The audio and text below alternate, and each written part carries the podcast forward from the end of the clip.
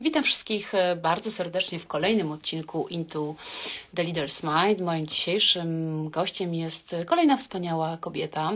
Kobieta, która mimo swojego precyzyjnego i naprawdę niesamowitego wykształcenia prawniczego została bizneswoman i założyła e, własną markę Ojo Lab. Mówimy oczywiście o Jasi Ryglewicz, która za chwilę, mam nadzieję, pojawi się mm, z nami opowie nam o tym, jak to jest e, poświęcić tyle czasu i wykształcić się w jakimś kierunku, a potem nagle zrobić e, wcale nie mały, ale duży zakręt i robić coś innego w życiu. Ile trzeba mieć do tego odwagi, ile trzeba wierzyć sobie, swojemu instynktowi, a także mm, mieć poczucie, że chce się robić to, co się kocha najbardziej. Mam nadzieję, że Jasia jest z nami, zaraz zobaczymy. Jest.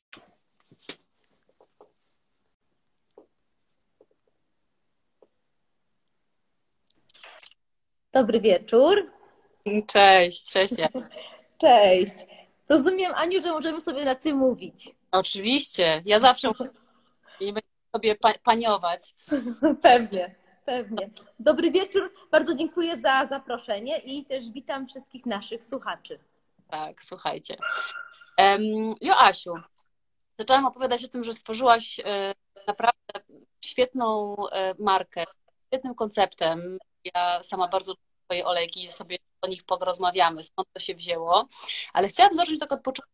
Ty jesteś niesamowicie gruntownie wykształconym prawnikiem, bo uczyłaś się i w Londynie wiele lat, potem przyjechałaś do Polski, uczyłaś się w Poznaniu i powiedz tak. mi, e, jakby, jak to zaczęło? Czy to jest to dla mnie, to jest taka bardzo, bycie prawnikiem, wykonanie prawnicze jest taki bardzo precyzyjny wybór.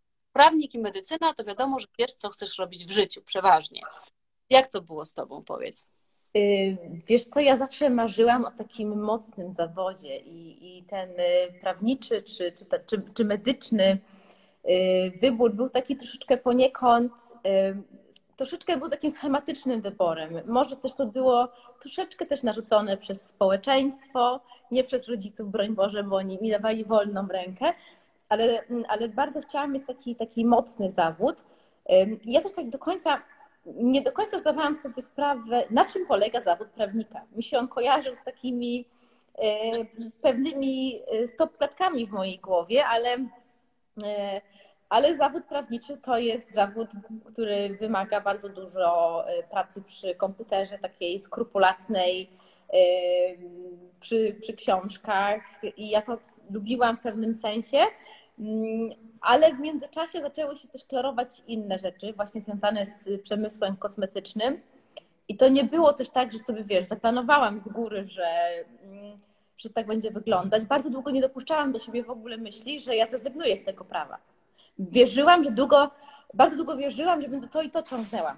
Ale w pewnym momencie to po prostu okazało się być no, niemożliwe i, i musiałam dokonać wyborów. I te wybory też dokonywałam z takim bezpiecznikiem, bo dawałam sobie właśnie jakiś taki e, rok przerwy w kancelarii i, i ciągle zostawiałam sobie tą furtkę, że może wrócę i może uda mi się wszystko pogodzić. Ale ostatecznie ciebie jako panią, e, panią prawnika. Powiedz, czy to wykształcenie, się często to pytam, dlatego że ty mówisz, że potrzebowałaś takiego mocnego zawodu, rozumiem, takiego solidnego, takiego, tak. który nie, że nie jesteś po iberystyce i tak naprawdę trochę nie, nie, wiadomo, nie wiadomo kim jesteś, tylko takich studiów, które cię od razu definiują, prawda? Um, a powiedz, a jakby skąd, skąd, skąd była ta to jest, to był bardzo precyzyjny wybór, bo jest mnóstwo jeszcze w tym wieku, kiedy wybiera, wybiera się te studia, to nie wiedzą, w którą stronę pójść. Tak, i to też troszeczkę był taki splot zbiegów okoliczności, bo chodziłam do liceum z maturą międzynarodową i to tak trochę wyglądało, że przyjeżdżały różne uczelnie, yy, najczęściej właśnie z Londynu czy z Wielkiej Brytanii akurat do nas i oferowały, że z tą maturą to super będzie, jak na przykład pójdziesz na takie, takie, takie studia do Londynu. I mi się w ogóle to wydawał fantastyczny pomysł. I, y, i, i, a to prawo było, zresztą też tego nie przemyślałam, bo to prawo między, międzynarodowe i brytyjskie tak naprawdę za dużo mi w Polsce potem nie dało, jak ja wróciłam. Y, I od początku zaczęłam prawo tutaj w Poznaniu. Mm, więc nie była to jakaś ultra przemyślana decyzja, która też nie miałam, nie miałam dużej wiedzy na temat tego, na temat zawodów prawniczych.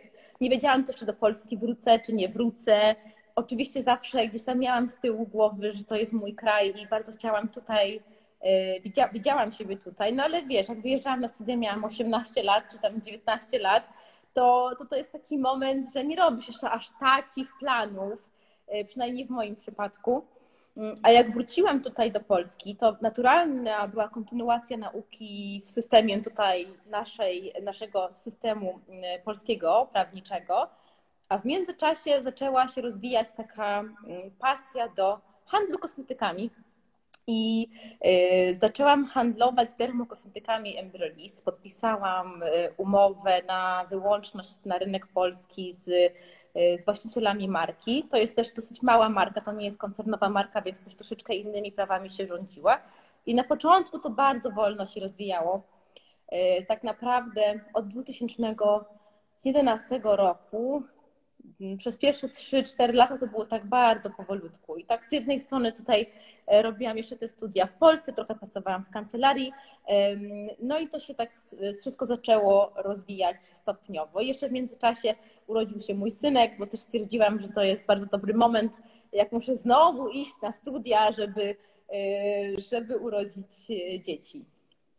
Słuchaj, powiedziałeś, że taką lukę handlową w sobie odkryłaś, a to z jakiej to było potrzeby? Właśnie tak poczułaś, że gdzieś tam ten biznes jest ci bliski, chciałaś po prostu coś zrobić takiego namacalnego, czy nie, po prostu potrzebowałaś pieniędzy i uznałaś, że chcesz być niezależna finansowo. Jaki był powód tak naprawdę powstania tego pierwszego, tej bocznej drogi do, do, do, do bycia prawnikiem? Mhm.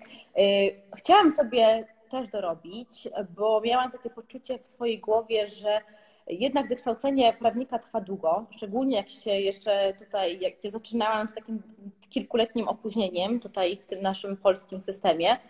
I zależało mi, żeby coś. A, a branża kosmetyczna była branżą, którą się od zawsze bardzo interesowałam. Czytałam składy, znałam praktycznie wszystkie marki.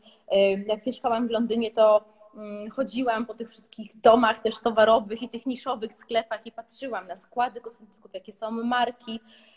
I Embrolis jest marką, którą znałam od dawna i wydawało mi się to być taką luką na polskim rynku. Ja mówię, jak to przecież jest Aven, jest Vichy i nie ma Embrolis, ktoś czy, prędzej czy później się pojawi. I, I, to był taki, mm, I to był taki motor, dla którego skontaktowałam się właśnie z, z Embrolis i to się tak potoczyło, że oni się zgodzili, pomimo braku jakiegoś naszego zaplecza i doświadczenia. I wszystko ładnie się, zgrabnie potoczyło w tym kierunku, ale to była taka dosyć żmudna droga w tym sensie, że to był cały proces. I e, zanim, zanim Embrolis zaczęło się dosyć fajnie sprzedawać na rynku polskim, e, to też, też minęło tak 3-4 lata tak naprawdę.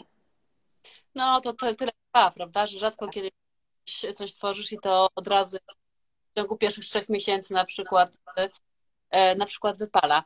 No powiedziałaś, że zawsze cię ten świat interesował, tych kosmetyków i teraz jakbyś miała cofnąć czas, raz studia, to poszłabyś na chemię?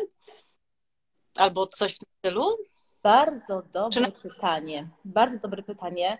I powiem Ci tak, myślę, że pomimo moich najszczerszych chęci nie dostałabym się na chemię, bo w ogóle nie, nie był to mój kierunek.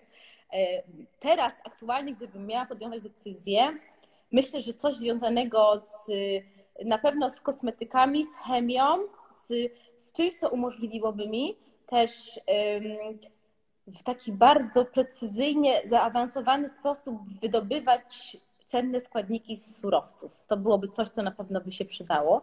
Ale wiesz co, czy ja bym potrzebowała studia w tym kierunku tak naprawdę?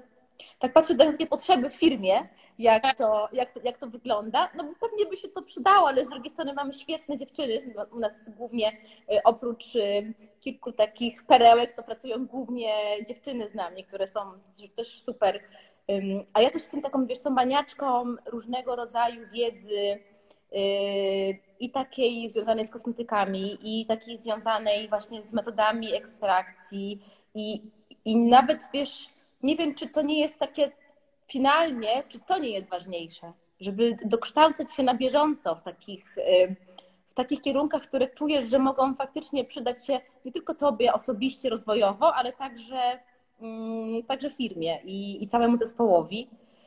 Także to jest, powiem Ci, takie pytanie ciekawe, ale myślę, że na pewno nie poszłabym jeszcze raz na prawo, chociaż też się bardzo przydaje mi teraz z momentami, chociażby dlatego, że y, mam bardzo dużo fajnych koleżanek po prawie, które pomagają mi z różnymi rzeczami, z których ja już wypadłam z obiegu, y, no ale też jakieś takie proste rzeczy też sobie sama, y, sama ogarnę i wiem, na co uwagę zwrócić. Fajnie, właśnie ja cały czas sobie dochodzę do wniosku, że jednak ta przyszłość edukacji będzie taka, że w ogóle e, i w ogóle mam takie poczucie, że 4 lata spędzone na studiach e, to dużo częściej są takie lata, kiedy tworzysz swoją osobowość, tak ją dodefiniowujesz, to jest taki czas socjalny, a nie do końca się, się bardzo często tej nauki potem, tej edukacji, którą nazywasz, w ogóle nie, nie wykorzystujesz i masz totalną rację, że potem jakieś kursy i doszkalania mhm opcjach są dużo fajniejsze i dużo bardziej niż takie 4 lata. E, zdecydowanie, zdecydowanie tak. To mnie ciekawi, czy, czy w Londynie, czy na przykład to w jakikolwiek sposób zmieniło, nie wiem, Twoją perspektywę na, na klienta, na sprzedaż, na produkt, w ogóle jakby, czy, czy jakoś właśnie dodefiniowało Ciebie jako tą osobę później prowadzącą biznes? Wiesz co, z pewnością tak. Nie tylko z uwagi na to, że miałam dostęp do, większej, do, do większego szeregu wachlarza marek, ale też z tego względu, że miałam ten tako, taki fajny staż e, w kancelarii, która zajmowała się prawem pracy. I ja akurat miałam profil e, na dyskryminację. I rozmawiałam z bardzo dużym szeregiem różnych ludzi, często dużo starszych ode mnie, co było dla mnie takie w ogóle przytłaczające, bo na przykład jakiś prezes firmy 50-letni nagle, ja tam taka, wiesz, 20-letnia wtedy, yy, ja miałam z nim rozmawiać i on mi się zwierzał na temat problemów w swojej firmie, na temat jak ktoś go traktuje, y, i, I to na pewno dało mi dużo, jak chodzi o taką, taką w ogóle relacyjność, taką takie troszeczkę mm, umiejętność zrozumienia drugiego człowieka i jego potrzeb to na pewno było bardzo cenne. No i też się zaczęłam potem przyjaźnić z czasem z taką panią, która pracowała w Harrodzie. Ona była Polką, taka starsza pani, która tam od lat pracowała. I ona była taką encyklopedią wiedzy. I ja tam do niej sobie czasami chodziłam i sobie piłyśmy tam, ona miała lunch, piłyśmy sobie kawę i sobie gadałyśmy, poznawałam tam tych wszystkich ludzi, którzy pracowali, więc to też na pewno było bardzo, mm, bardzo ciekawe i też miałam wgląd w takie nowinki kosmetyczne. No tak. Pod tym, względem, pod tym względem pewnie gdzieś tam to się przełożyło całościowo. A dlaczego nie zostałaś w Londynie? Bardzo tęskniłam za Polską. Strasznie. Jejkuś, to był ten okres tanich lotów. To ja miałam co trzy tygodnie do Ryanerem leciałam do, do mamy na kawę. Także ym, ja wtedy byłam też z moim już mężem, ale on pracował cały dzień. Ja albo pracowałam, albo się uczyłam. I wiesz, ja byłam cały dzień sama. I to mi mhm. bardzo doskwierało. Ja nie jestem jakąś bardzo taką osobą społeczną, ale potrzebuję takiej, wiesz, kawy wspólnej z kimś. Ja nie muszę być cały dzień z drugą osobą, ale czułam się, czułam się, bardzo tęskniłam. Więc to było takie naturalne, naturalne, że wracamy. Fajnie. No dobra, to zaczęłaś dystrybuować kosmetyki. I co? I rozumiem, że w pewnym momencie to zaskoczyło tak naprawdę. I co? I powiesz, że to jest to? Kiedy był ten moment, wiesz, dlaczego, dlaczego, no nie wiem, dlaczego kosmetyki, a nie buty na przykład? Wiesz? Mhm. Wiesz co, y, tutaj akurat jeżeli chodzi o Embrolis i w ogóle o całą branżę kosmetyczną, to był dla mnie bardzo naturalny wybór. I w ogóle sam fakt tego, że nie było Embrolis na polskim rynku, to ja miałam taki, wiesz, moment, ha, jak nie, jak nie teraz, to kiedy? Wiesz, muszę iść w tym kierunku. I później, tak samo jak już ta dystrybucja się w miarę rozkręciła i, i zaczęła marka zarabiać na siebie, to moją pierwszą myślą było, wiesz, dystrybutorem nie jesteś wiecznie i, mm, i trzeba się z tym liczyć. Zresztą Embryolist tego nigdy nie ukrywało, że super się z tobą pracuje, ale zbyt dobry dystrybutor staje się filią, a za słaby dystrybutor traci kontrakt. I ja zaczęłam, wiesz, z czasem odkładać sobie te pieniądze, które zarabialiśmy na Embrolis, Oczywiście wywiązując się z, z wszystkich moich zobowiązań promocji marki, y, tworzyć to, to, to Ojo Lab, które na początku wyglądało zupełnie inaczej, bo ja musiałam sprecyzować to, co ja chcę stworzyć, co wbrew pozorom nie jest aż takim łatwym zadaniem. To się wydaje łatwe, ale jak zaczynasz nad tym, wiesz, analizować to i to robić w praktyce, to to wszystko ewoluuje i potrzebuje czasu. Więc y, dlatego teraz też często mówię, że OJOLAB to jest płynny koncept, bo ja nie mam pojęcia, w jakim kierunku ewoluuje nauka albo co zostanie, wiesz, wymyślone, jakiś nowy materiał za rok. I, i to, to głównie się za tym kryje. Mm, więc na początku zaczęłam mieszać olejki sama. Y, pokupowałam sobie pełno książek na temat, jakie olejki z czym, dlaczego, y, co, jak. I zaczęłam mieszać dla znajomych. I stworzyłam taką markę Olio, która miała tylko jeden produkt w swojej ofercie, y, ale też nie miałam całego zaplecza. Więc wiesz, byłam w sumie wtedy pod tym względem takiej wiedzy fachowej, jak coś połączyć z czymś. No i stwierdziłam z czasem, no, że trzeba byłoby jednak znaleźć jakąś osobę, która się faktycznie zna na tym, co robi i ma w tym kierunku konkretne wykształcenie. I udało mi się znaleźć panią doktor chemii, Anię Bobkowską, która dzisiaj e, stoi na czele naszego laboratorium. No i y, ona zaczęła faktycznie już robić takie bardzo zaawansowane y, mieszanki. Potem wiesz, stwierdziłam, że to też jeszcze nie wystarczy, że musimy iść y, pracować z naukowcami na Uniwersytecie Medycznym, najlepiej u nas w Poznaniu, bo oni mają różnego rodzaju sprzęty, mogą nam to jeszcze bardziej zbadać i pomóc. I to tak troszeczkę um, trochę tak kreowałam też te możliwości, ale też pozwalałam, żeby to się naturalnie toczyło.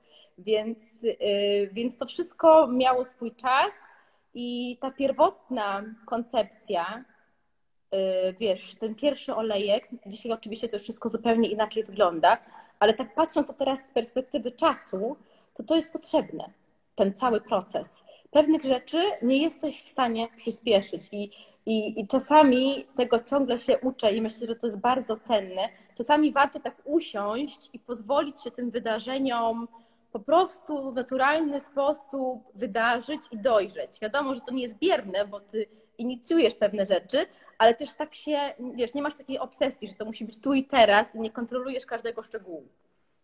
Tak, to jest, to, to jest, wiesz, to jest jakby wyższa szkoła tak zwanego odpuszczania, która jest taka super trudna, bo nam się wydaje, że wtedy się grunt osuwa pod nóg, a tak naprawdę świat tylko daje nam nowe możliwości i rozwiązania.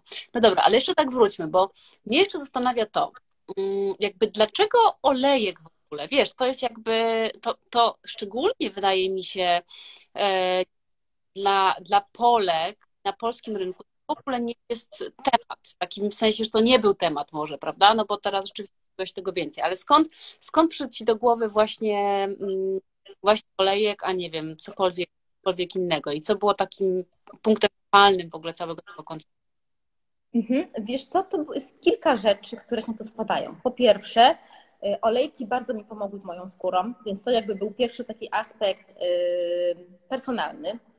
Po drugie, olejki, jak patrzysz na skład, mm, to są generalnie produkty pochodzenia naturalnego i, i nie jest tak, że masz bazę, która jest na przykład pochodną ropy naftowej, czy tam parafinową, która jest w 90% w jakimś tam produkcie X, ale y, tą bazą jest właśnie ta roślinka. Więc to, to, było, mm, to było drugi czynnik. Trzecim czynnikiem było też to, dlaczego w ogóle teraz rozwijamy oleje dalej, to jest to, że w formach olejowych rozpuszcza się bardzo wiele cennych składników aktywnych i dzięki temu możemy stworzyć kurację do twarzy, mm, na przykład z witaminą C, która jest rozpuszczalna właśnie ta forma stabilna, forma olejowa i ona bardzo fajnie wchłania i wnika głębiej w skórę. Więc to, to był ten szereg czynników, ale to nie zmienia faktu, że my Yy, mamy również żelowe serum w naszej ofercie, no i w przyszłym tygodniu wprowadzamy nasz pierwszy krem. Także yy, oleje są mm, jednym ze, w ogóle jestem fanką olejków bardzo i te ekstrakty olejowe, bo nie tylko olejki, mm, ale również w inne formy właśnie żelowe i kremowe inwestujemy i rozwijamy się także w tym kierunku. No dobra, a powiedz mi, bo zaczęłaś od tego, że to była taka osobista troszeczkę potrzeba. E, Jaki problem skóry pomogły Ci olejki? Tak, i to pamiętam też y, w, w Londynie był taki malutki punkt na, na Notting Hill, y, taka klinika, gdzie chodziły takie bardzo zamożne panie. Tam bardzo lubiłam chodzić i patrzeć, co mają w sprzedaży. Y, I tam kupiłam olej arganowy z Maroka pierwszy raz, taki naprawdę czysty I on zupełnie moją twarz wyczyścił z jakichkolwiek problemów takich hormonalnych, trądzikowych. I to był produkt, który naprawdę zmienił moją skórę. I od tego momentu stałam się maniaczką olejków. I, do dzisiaj tak jest, że y, olejki w mojej pielęgnacji są bardzo istotne.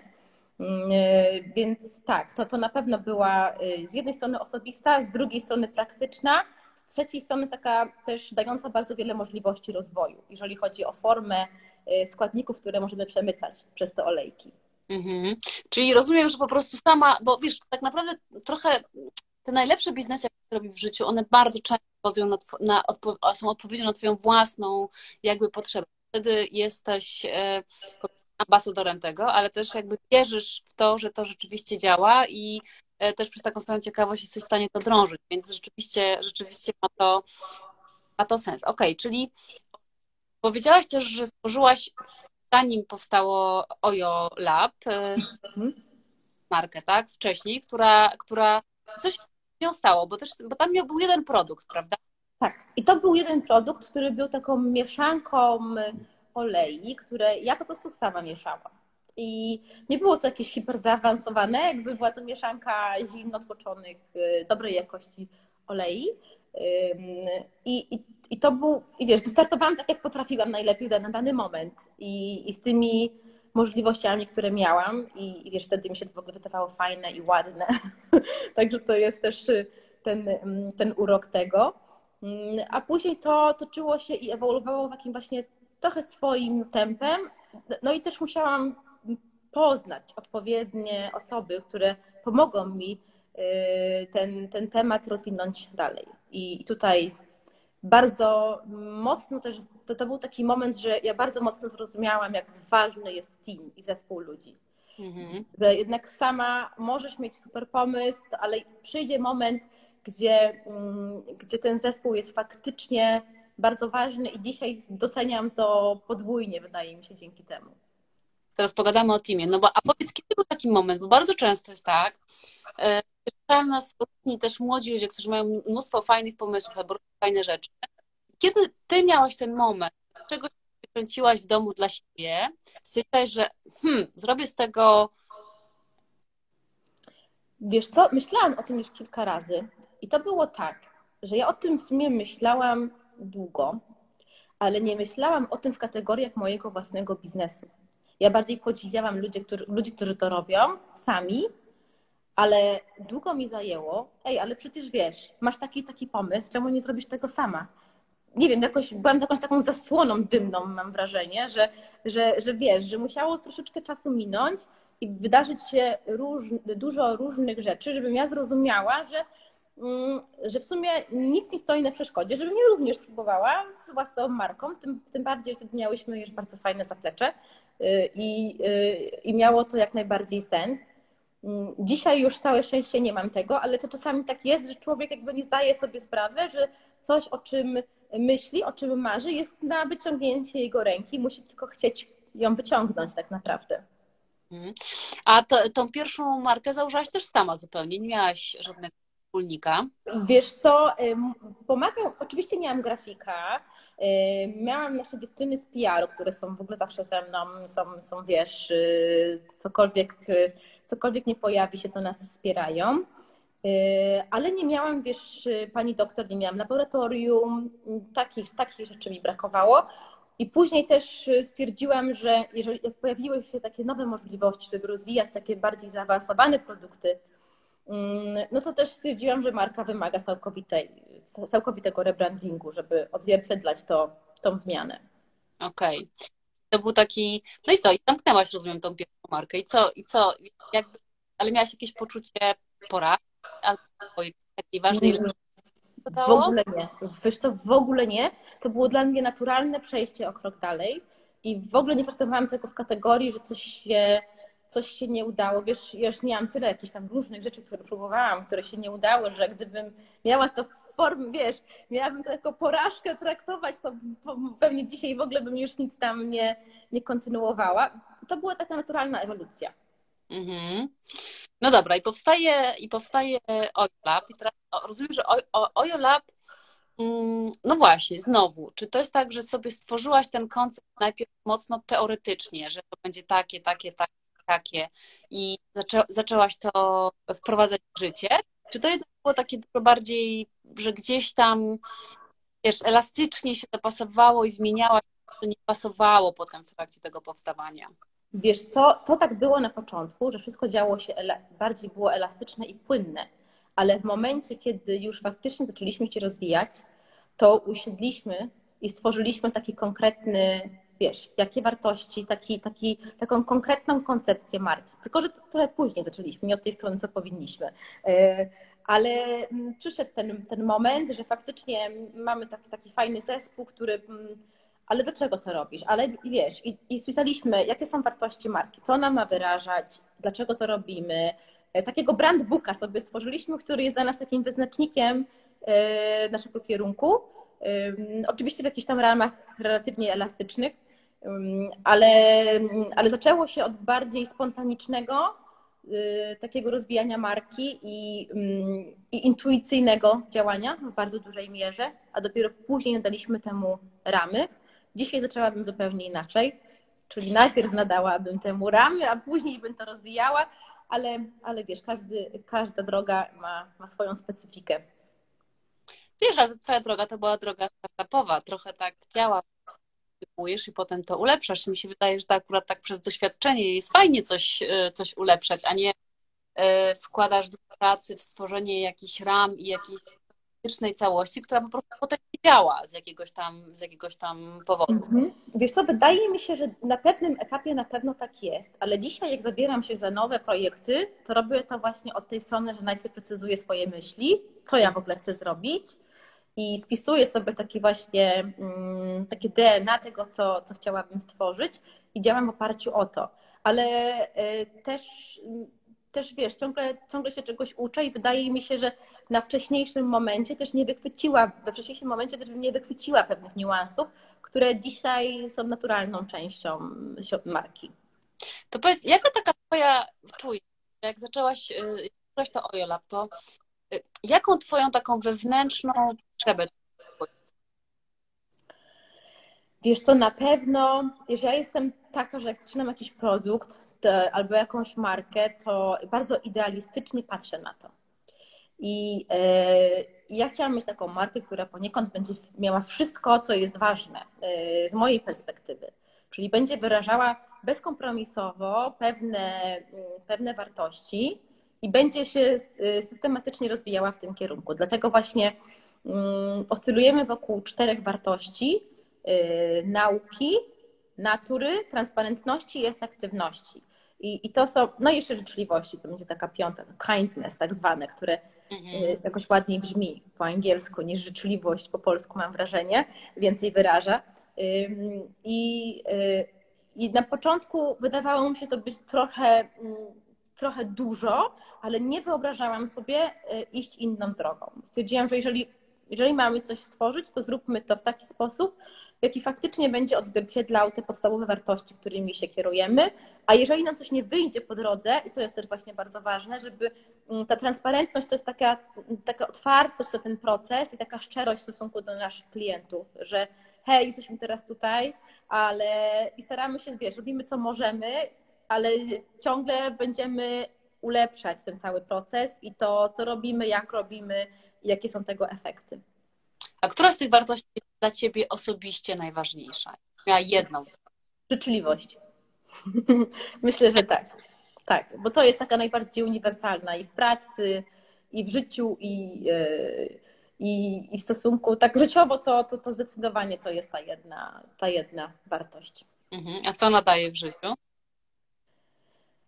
Wiesz, daje spokój ducha. To jest chyba najważniejsze, bo finalnie gdzieś kładziesz się spać sama ze swoimi myślami i, to, jak, w jaki sposób przeżyłaś dzień jest i to, czy w jaki sposób traktowałaś ludzi, którzy są w Twoim otoczeniu i, i to, wiesz, Twoje środowisko jest, jest najważniejsze i to Ci daje właśnie ten, ten spokój ducha. No tak.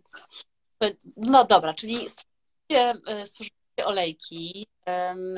Rozumiem, że już jakby przy pomocy naukowej I teraz gdzie jest, gdzie, gdzie ty widziałaś, no bo, no bo tak domniemuję, taką osobą, która tak jak sama mówi o tym, że, e, że chce próbować, jakby, że gdzieś tam chcesz widzieć jakiś progres. No jak sobie tworzyłaś te koncepcje, to gdzie, gdzie miałaś, co miałaś w głowie myśląc o rozwoju tej, e, tej marki? Czy to była skala? To właśnie Wiesz bardziej... Mhm, mhm. Myślę, że dobrym, dobrą odpowiedzią będzie przykład nauki jako wartości i jako też czegoś, co rozwijamy. Na początku, wiesz, robiłam to sama. Potem miałam panią doktor i naturalną, naturalnym później krokiem dalej było to, że szukaliśmy instytucji, laboratoriów, uczelni, uniwersytetów, które pomogą nam ten cały koncept naukowy przenieść o krok dalej. I, I teraz akurat aktualnie pracujemy w ramach y, bonów na innowacje. Jest taki program unijny, który wspiera innowacyjne pomysły i w ramach bonów na innowacje pracujemy z Uniwersytetem Medycznym i Przyrodniczym i pracujemy nad zupełnie nowymi składnikami. I to jest dla mnie taka, mm, taka ilustracja tego, jakby w jaki sposób my te wartości dalej i głębiej wynosimy. E, nigdy nie myślę o kwestii nigdy nie, nie siadam z Excelem i nie patrzę, w jaki sposób ja bym chciała, żeby, jak chodzi o liczby, o obroty, urosła marka.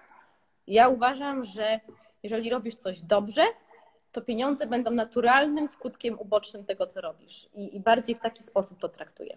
A kto patrzy w Excela w takim razie? Bo niestety tego Excela jednak jak się ma własny biznes patrzeć, trzeba. Tak, mamy taką niezastąpioną Anetę i Aneta patrzy w Excela cały czas, także, także pod tym względem to y, jest kontrola oczywiście nad tym też, tylko po prostu nie jest to tak, że, mm, y, że jakby jest to, mm, że jest to coś, co nas napędza do działania. O, w ten sposób.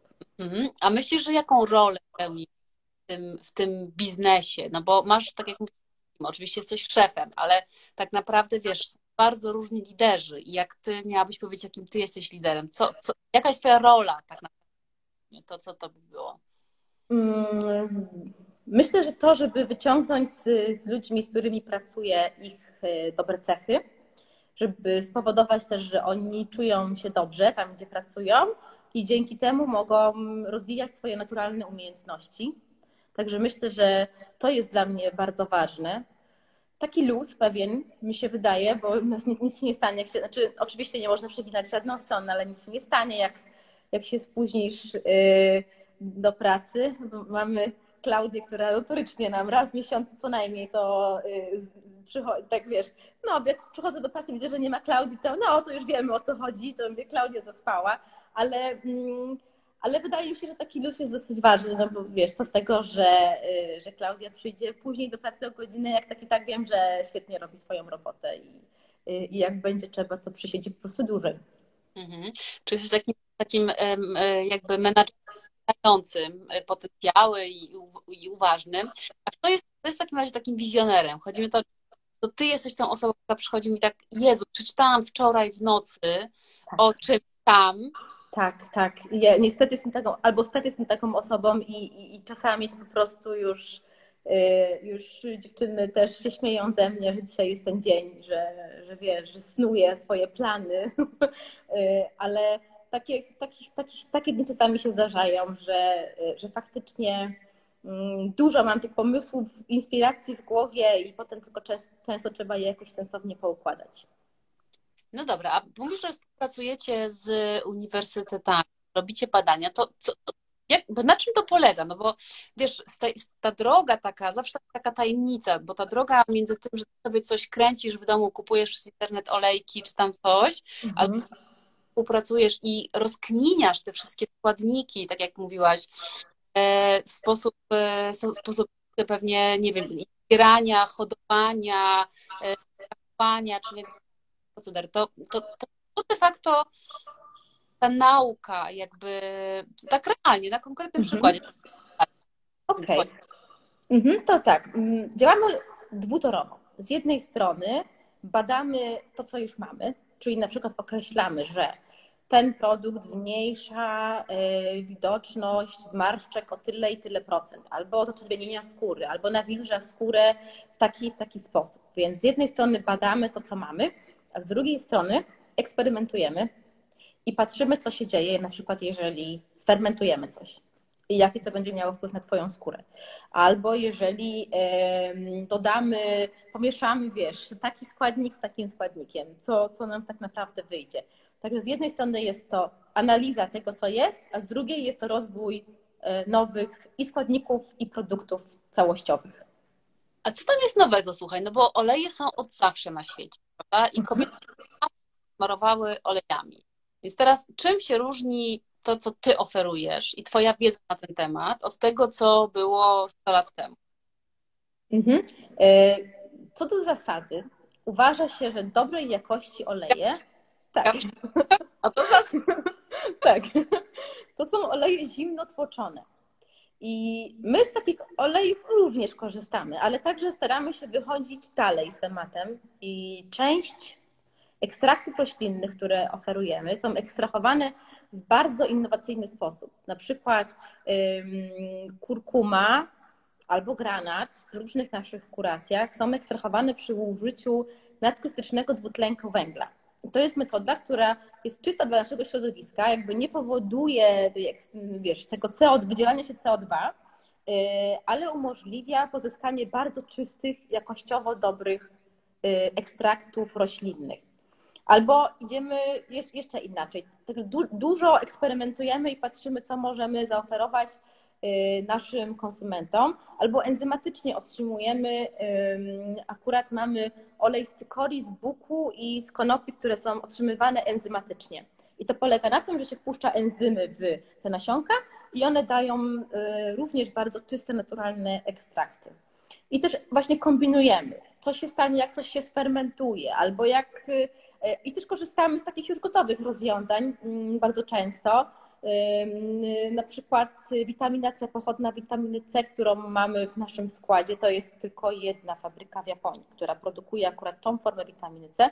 Oni mają szczególną technologię i, i od nich kupujemy, bo po prostu nie jesteśmy w stanie zrobić czegoś lepiej niż, niż oni robią. Okej, okay, czyli jakby mówisz, że ta nauka przede wszystkim e, jakby zajmuje się też tym, tym sposobem zdobycia czy wydobycia tego olejku, prawda, że to jest jakby ta, y, ta nauka, która gdzieś tam. I teraz jeszcze ciekawi mnie to, jak tak kombinujecie i fermentujecie różne rzeczy, czy, mieszacie, na, na, na kim wy to testujecie? Na nikim.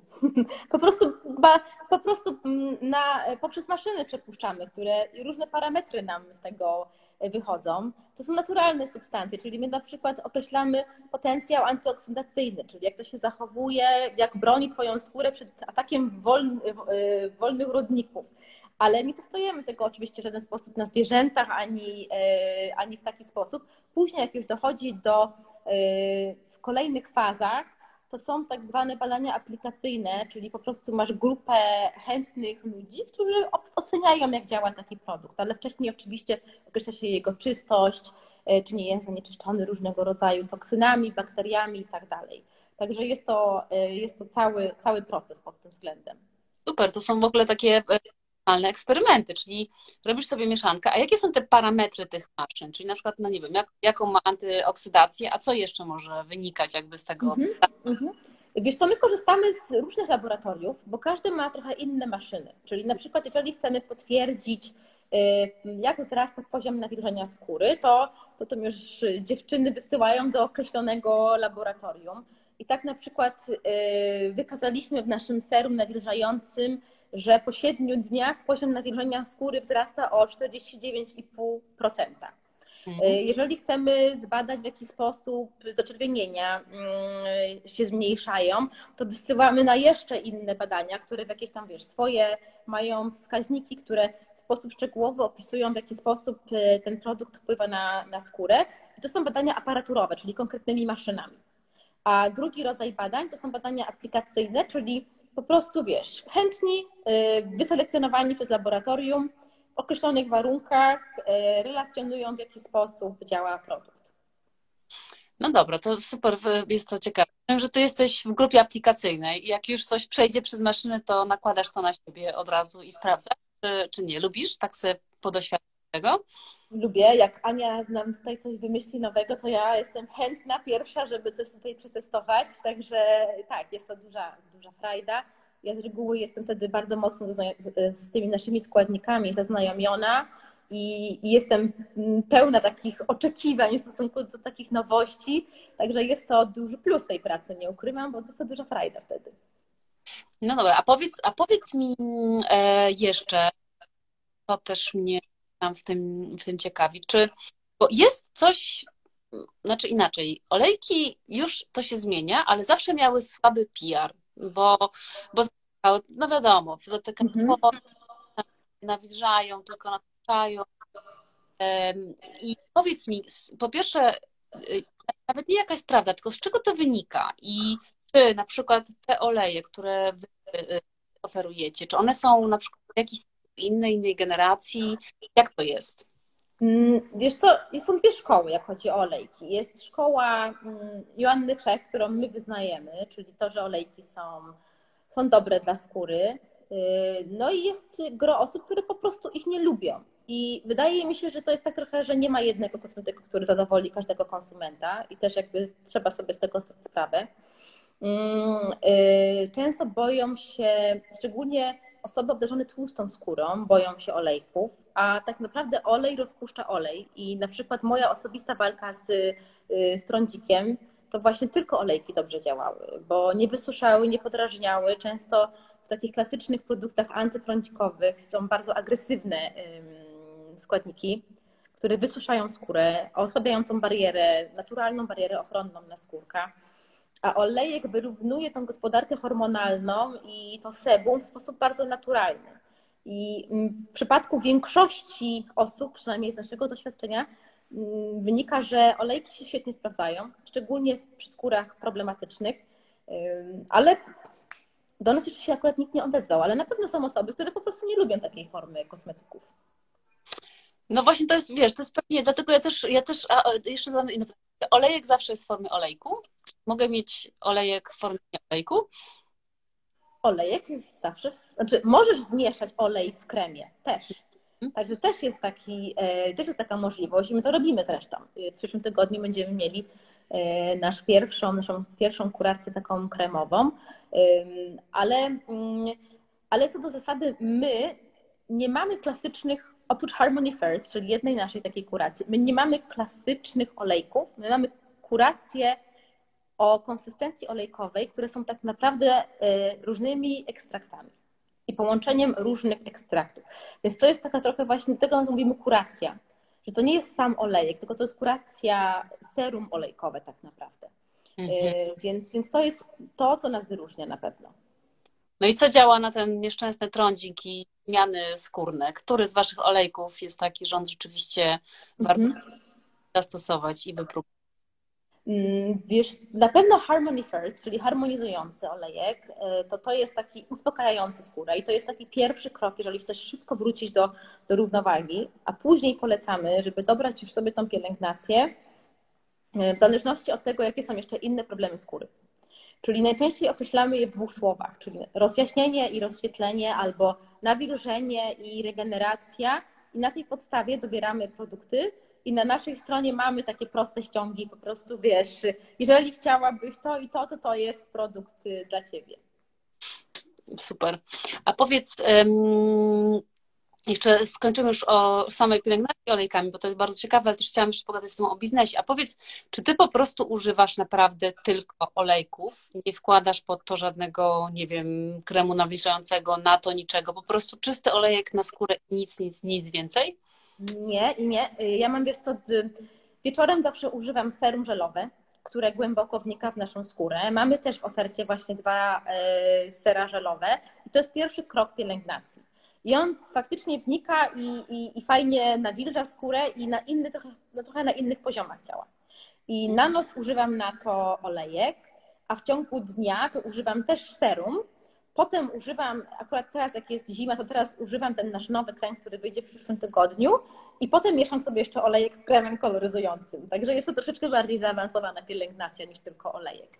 wiesz, sama przygoda zaczęła się z olejkiem, ale ja jestem w ogóle fanką dwustopniowej pielęgnacji, która właśnie składa się z takiego głębiej wnikającego serum i na to, wiesz, jest ważne, żeby jakąś warstwę taką ochronną jeszcze na skórę, czy w formie olejku, czy kremu według preferencji, czy, czy mieszania tych dwóch nałożyć.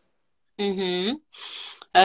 No właśnie tak myślałam, że to musi być jakaś taka bardziej, bardziej skomplikowana albo dwufazowa, albo wielofazowa e, pielęgnacja, tak, tak, tak żeby to było takie kompletne, prawda? Mm, wszystkim. Tak. Dobra, a teraz tak wracając do biznesu, no bo wy w zasadzie zaczęliście niedawno, prawda? Ile? E, tak, tak naprawdę OJO powstało pod koniec 2018 roku, bardziej, no początki 19 tak naprawdę jeszcze, bo to były takie, więc jesteśmy bardzo młodą marką, e, mamy, e, mamy półtora roku, i, ale rozwijamy się dosyć, mam, mam nadzieję, że dosyć szybko, dużo się dzieje, więc mam takie wrażenie. I plany mamy też bardzo, bardzo daleko idące, jak chodzi o składniki nowe, o formulacje nowe i w ogóle takie koncepcje biznesowe. Więc, więc teraz tylko czekać, czy to wszystko faktycznie się ziści. A jak to się robi, powiedz? No bo wpadasz na, zaczynasz coś robić jak to się robi, że tworzysz coś, co jest dobre, rozpoznawalne i sprzedaje? Gdzie w tym twoim biznesie był, wiesz, ten X-faktor, który po prostu zaskoczył i zadziałał? No bo jest mnóstwo. Mm -hmm. To nie mm -hmm. Więc dlaczego tutaj to zadziałało? Wiesz co, mi się też wydaje, że to, że bardzo mocno zwracam uwagę na stronę estetyczną marki.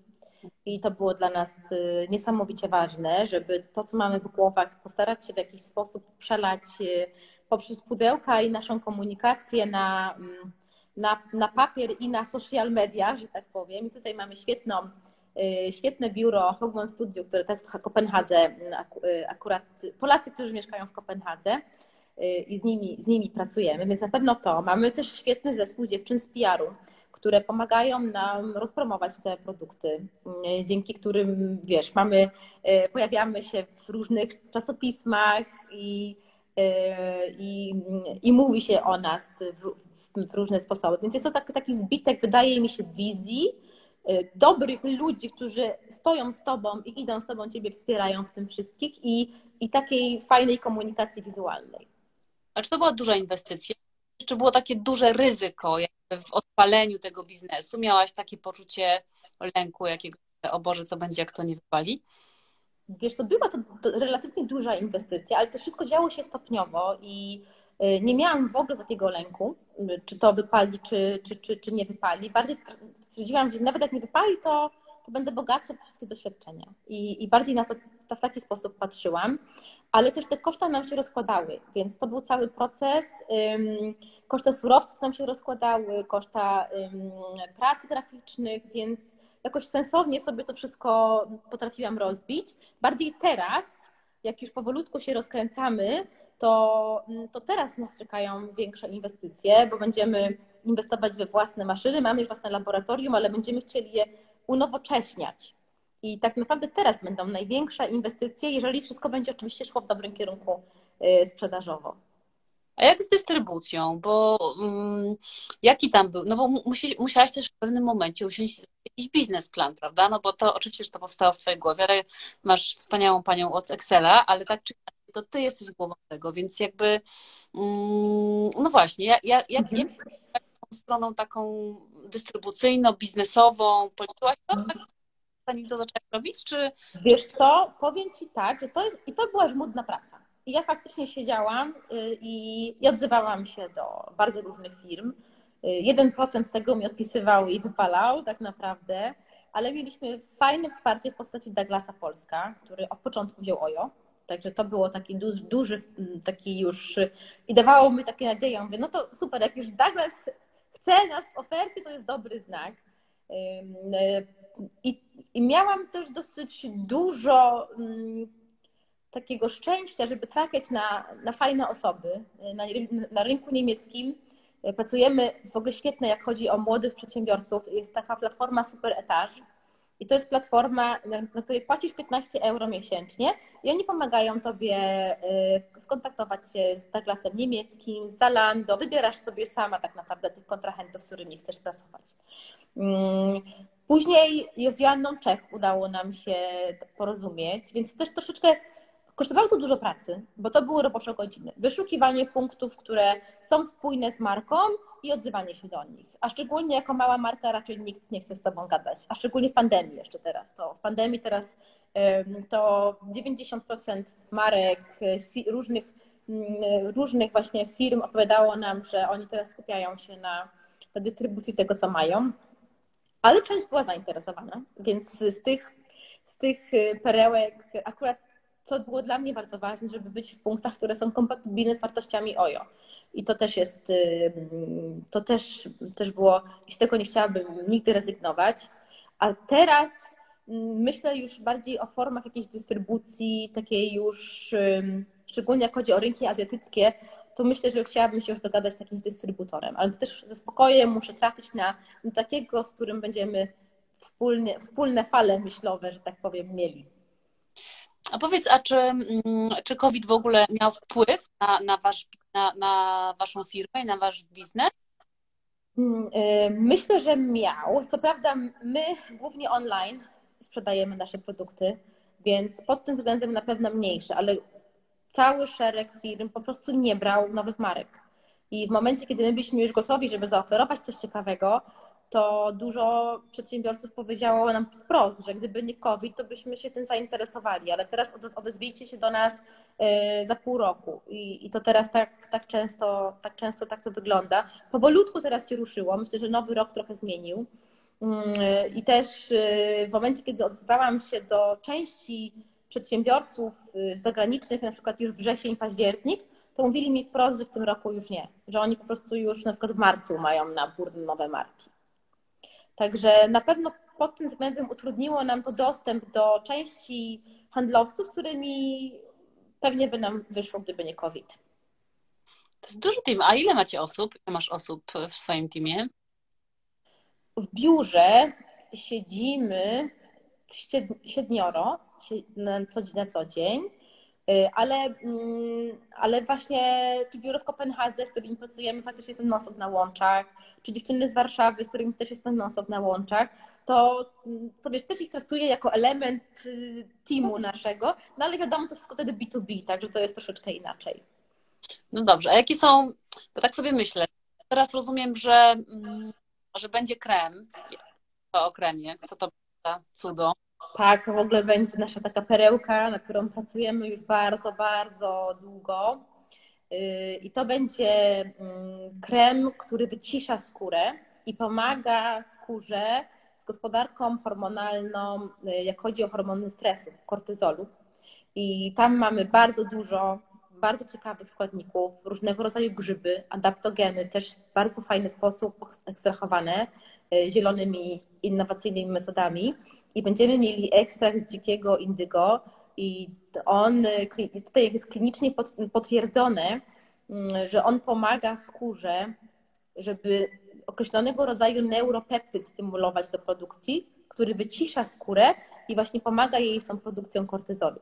Także będzie to taki krem, który z jednej strony holistycznie działa na kondycję Twojej skóry, bo on poprawia kolor, a z drugiej strony długofalowo uczy ją radzić sobie ze stresem. Także to jest też y, nasze dziecko, nad którym bardzo długo pracowałyśmy i ciągle, mm, i ciągle coś tam nam nie wychodziło, bo nie mamy tam y, syntetycznych konserwantów i to nam też bardzo utrudnia pracę. No ale nie chciałyśmy, żeby krem się oczywiście rolował, chciałyśmy, żeby ładnie pachniał, y, żeby był naturalny, ale jednak miał te same przywileje, co, co syntetyczne składniki. I to spowodowało, że ta droga trochę trwała, y, ale jesteśmy gotowi i y, w przyszłym tygodniu pojawi się już u nas na stronie. Wspaniale, wszyscy kupujemy. Mhm. Jak ty myślisz, w którą stronę w ogóle będzie szła, mm, no nazwę to kosmetologia, no bo może nie wiem, że w, w, w dziedzinie mody jest szansa, że pójdzie w takie wearables, czyli w takie inteligentne ubrania. Myślisz, że jest szansa na inteligentne y, a jeżeli tak, to jakbyś to widział? Wiesz, myślę, że marki na pewno pójdą w kierunku większego, y, większej takiej ekologii, większego zrównoważenia i, y, i też widzę ogromną przyszłość w kierunku składników naturalnych, które mają efektywne działanie. Wydaje mi się, że to są takie dwa główne nurty. I wydaje mi się, że bardzo, bardzo ważna jest y, dbałość o ekologię i że mm, z, takiego, z takiej mentalności, żeby wiesz, robić mniej zła, jest przejście na to, żeby proaktywnie działać i robić więcej dobrego. Mhm. I, I, to jest taka, to, to jest ten klucz. Klucz i my też byśmy bardzo chcieli w tym kierunku pójść, mm, ale też chcielibyśmy pójść w tym kierunku w taki sposób rozsądny. W zeszłym tygodniu miałam akurat ciekawą rozmowę z panem, który ma, y, ma powiązania z wysypiskiem śmieci gdańskim. Rozmawialiśmy o mm, ekologicznych opakowaniach i, i też ważne jest to, żeby iść w tym kierunku, żeby coś miało realnie sens, bo co z tego, że na przykład opakowanie jest bardziej ekologiczne, jeżeli po wyrzuceniu na kompost y, on jest przechowywany w wysypisku śmieci przez 5 tygodni tylko a proces rozkładania się tego produktu jest zdecydowanie dłuższy i tak i tak mikroplastiki zostawia po sobie, mimo że jest ekologiczny. Także wydaje mi się, żeby iść w tym kierunku mm, bardziej rzeczy y, prośrodowiskowych, ale w taki sensowny sposób, żeby to nie był tylko PR i marketing. To już lepiej dłużej być na tym samym poziomie, ale jak już coś zrobisz, to zrób to po prostu dobrze. Mi się tak. wydaje, że tak, że to w tym kierunku powinno pójść, bo dużo jest ciekawych pomysłów, i to jest wspaniałe, bo mm, taka też y, ludzka inwencja nie zna granic, ale to wszystko musi w praktyce dobrze funkcjonować i to musi być dostosowane do potrzeb konsumenta, bo nikt nie będzie w warunkach przemysłowych kompostował opakowania po kremie. Tak. No też, no wiadomo, że jakby myślę, że to też jest taki obszar beauty, który jest na tyle popularny, że tam też jest dużo takiego greenwashingu, czyli po, tak jak mhm.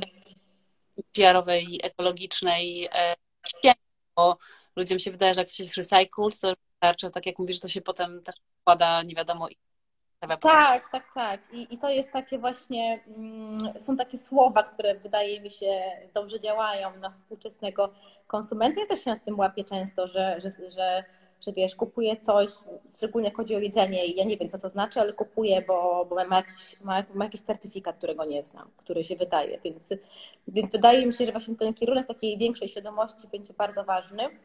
I, I kierunek, który obraliśmy teraz przy tym naszym nowym produkcie, też mi się bardzo podoba, bo tam akurat się połączyliśmy z Fundacją Las na Zawsze y, i kupując ten nasz nowy krem, który w ogóle będzie, on jest inspirowany lasem nie będzie cały taki w ogóle w zieleniach, to sadzimy, każdy sprzedany produkt, sadzimy jeden metr kwadratowy bioróżnorodnego lasu.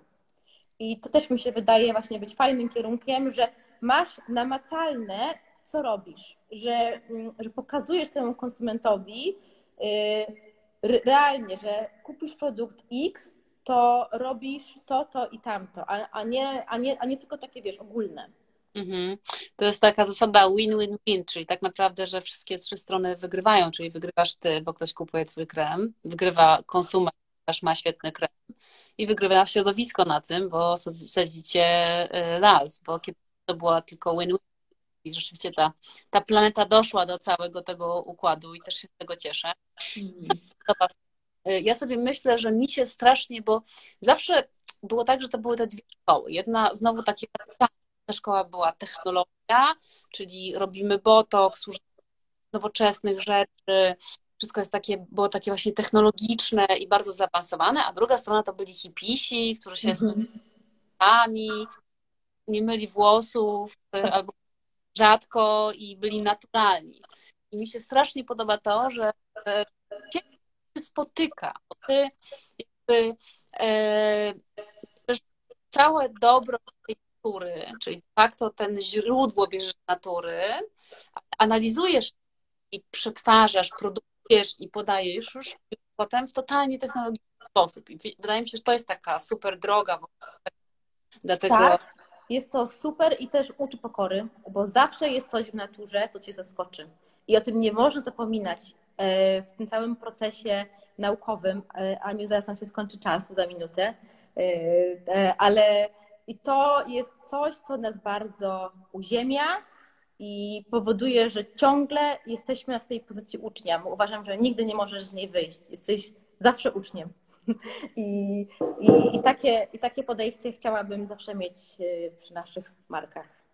Ja Ci słuchaj, życzę tego. Życzę Ci, żebyś za chwilę zajęła się resztą ciała, nie tylko twarzą. A potem może nawet, bo pomyślałam sobie o tej holistyce Twojej, że potem może to być też jedzenie i tysiące innych rzeczy, które tak naprawdę składają się w całości na nasz dobrostan i dobry wygląd i dobre samopoczucie. No, mam nadzieję, że uda nam się do tego dojść w perspektywie kilkuletniej. Teraz czekam, słuchajcie, mam nadzieję, że, e, że będzie absolutnym hitem i tego Ci życzę. Strasznie dziękuję, Jasiu. Dziękuję bardzo. Wszystkiego dobrego. Miłego wieczoru. Pozdrawiam serdecznie.